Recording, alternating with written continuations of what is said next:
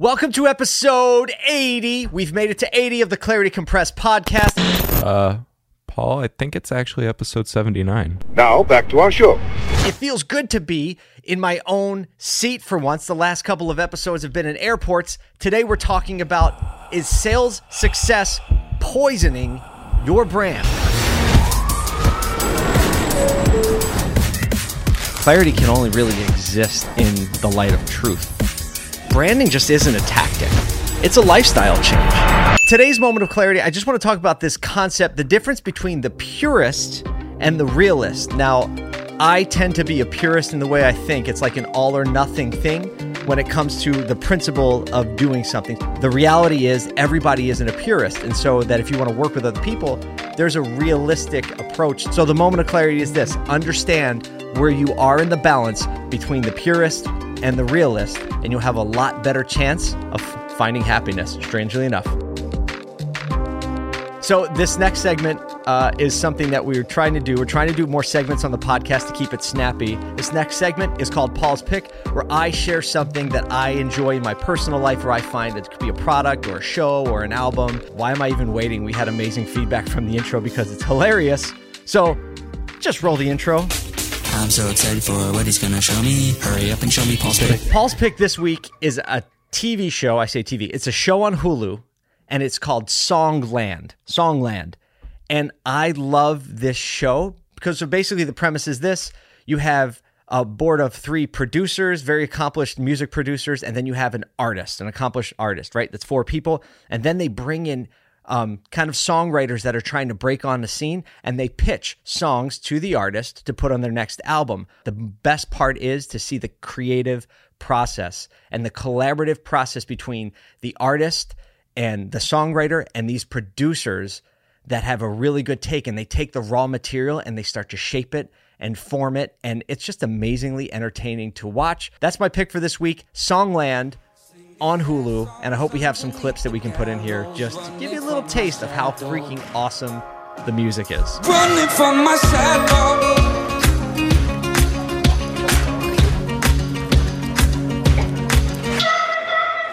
So this week, I want to get something out there that I've been seeing across the board in the businesses I work with. It's businesses that are more like 100 to 500 million dollars in my experience right now. And it could go lower than 100, but 100 to 500 million dollar businesses. I'm seeing a really a really important trend that is important to talk about as it ties in with where you're spending your marketing budget and your ad budget, right? They're all commingled.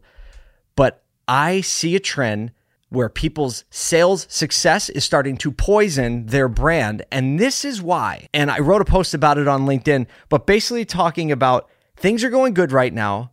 So everybody's got high ego. We're doing it right. But things are good right now because the economy's good. And we all know, whatever side of the political fence you lay on or you land on, we all know that we could just be one election away from a major change in the economy. And I'm not saying that one policy is better than the other, but I think the common sense just tells us that if Trump is not reelected, that the market is going to react. And if the market reacts, if we, you know, the the stock market has been great, economy's been great, so just like we are due for a correction, and everyone's talking, we could go keep going up. I don't know, but I think the general feeling is like, hey, it's gonna happen. And when it happens, I think all these brands that are like, hey, we're crushing it, we're doing great because of the good economy, have convinced themselves in the thinking that their brand is just killing it and their brand is connected. And this ties back to a principle I've talked about before that um, is the brand tax. And I have a little bit of substance today to help you understand a little bit more what the brand tax is and how you could be letting you ignoring this facet of your ad budget really to the detriment of your long term success. So, talking about the brand tax, I want to address it in the sense of equity. Now, when I say equity, I mean, for instance, like you have an asset, like let's use a house as an example. You have a home or a house, and you can have equity in that house. So it means you own that portion of it. The rest of it, you owe money to the bank, you pay interest on that money, uh, you pay taxes on all of it, right? So equity. The tax is what you pay. So using a house as an example, you pay taxes to the government for the privilege of owning that house. Now, when we're talking about a business ad spend, the conventional wisdom and the accepted wisdom is this. Well, say I have $10,000. We'll use a small number $10,000 in my budget for ads and creating marketing. Well, traditionally speaking, I'm going to spend $9,000 on advertising. That means placements and billboards and pay per click, all this stuff. I'm going to spend 9000 on those things and I'm going to spend 1000 on creating the content to put out there. And sometimes it's less than a thousand. Sometimes it's like, hey, I'll buy 10,000 worth of TV commercials and the Generous Network will produce it for free. And granted, let's talk about it. It looks like it was produced for free. Thanks for buying ads.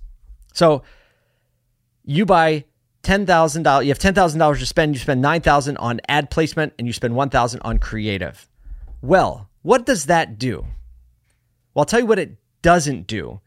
It doesn't create content that is on target using honesty of who your organization is and the empathy of understanding what your customer wants to really make connections. It doesn't do that. It's yelling, it's telling, uh, talking about ourselves, talking about why we're good, talking about the products that we offer, lots of price payment, right? And we're just firing that up. Boom, boom, boom, boom, boom. So why we have an ad budget and the economy's good, people are buying, we're just like, hey, it's working. The flipped mindset is this why don't we spend $8,000 or $7,000 on great, empathetic, brand building creative and then spend $3,000 on ad placements.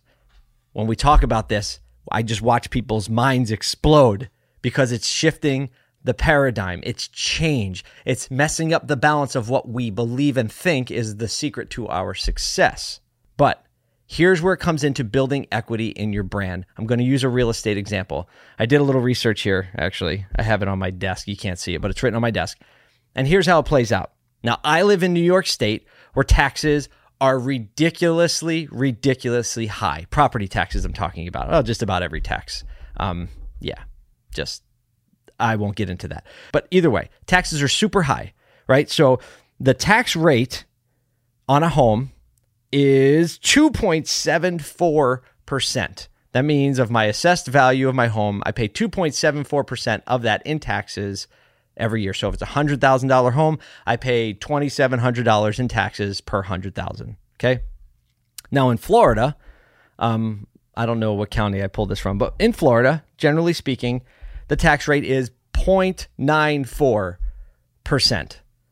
Which means now for a hundred thousand dollar piece of property, I'm only actually paying nine hundred forty dollars versus twenty seven hundred. So New York's tax rate is three times higher than Florida. So, how does that actually play out? Take two monthly payments. You pay for your house and where you live on a monthly payment. So, we take two monthly payments that are the same. We'll say the monthly payment is about, oh, what do I have here?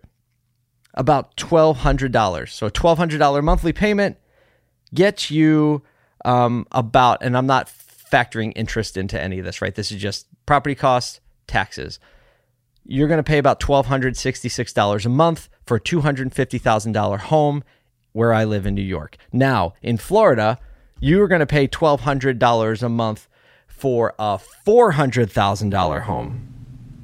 The monthly payment is the same because the taxes are so different. Meaning this here's where it all comes together. My monthly payment's the same, but I am building equity in my Florida home much faster than I'm building equity in my New York home. Meaning, after I pay my loan off, I'm going to have a $400,000 home in Florida so I can sell it and get 400 grand, but I'll only have a $250,000 house in New York.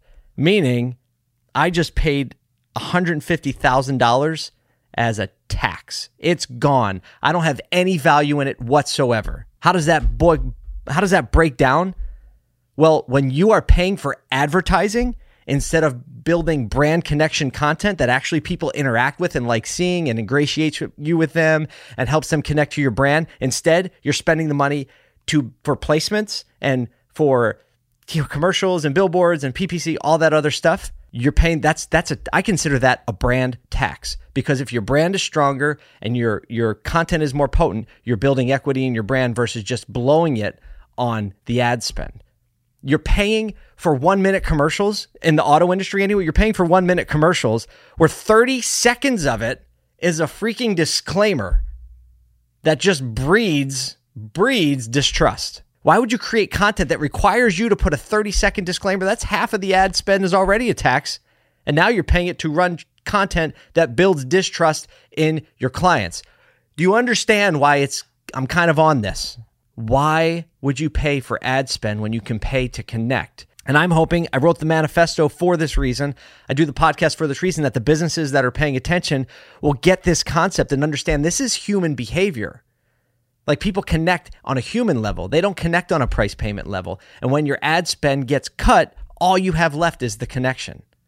And the companies now, when business is good, now is the time to build the brand. The time to build the brand isn't when the budget dries up and you're cutting in every area, which is coming. So, brands that have most of their ad budget tied up, most of their marketing budget tied up in ad spends, celebrity endorsers who frankly, could leave the state at any time, be out of the game. Like if it's a football player, right? Guess what? He's one injury away from dissipating your brand equity that you've built up in them. It's vulnerable. I'm not saying it doesn't work right now, but I'm saying it's vulnerable. I'm saying that people, if they're connected with you over a sports figure and that sports figure goes away, your connection goes away with it on top of all the money you paid to run ads to that figure who is no longer part of your brand, you understand what I'm saying. It compounds and it gets worse. I'm to take a breath. It's a ranty podcast today. Maybe I just feel good because I'm back in my seat.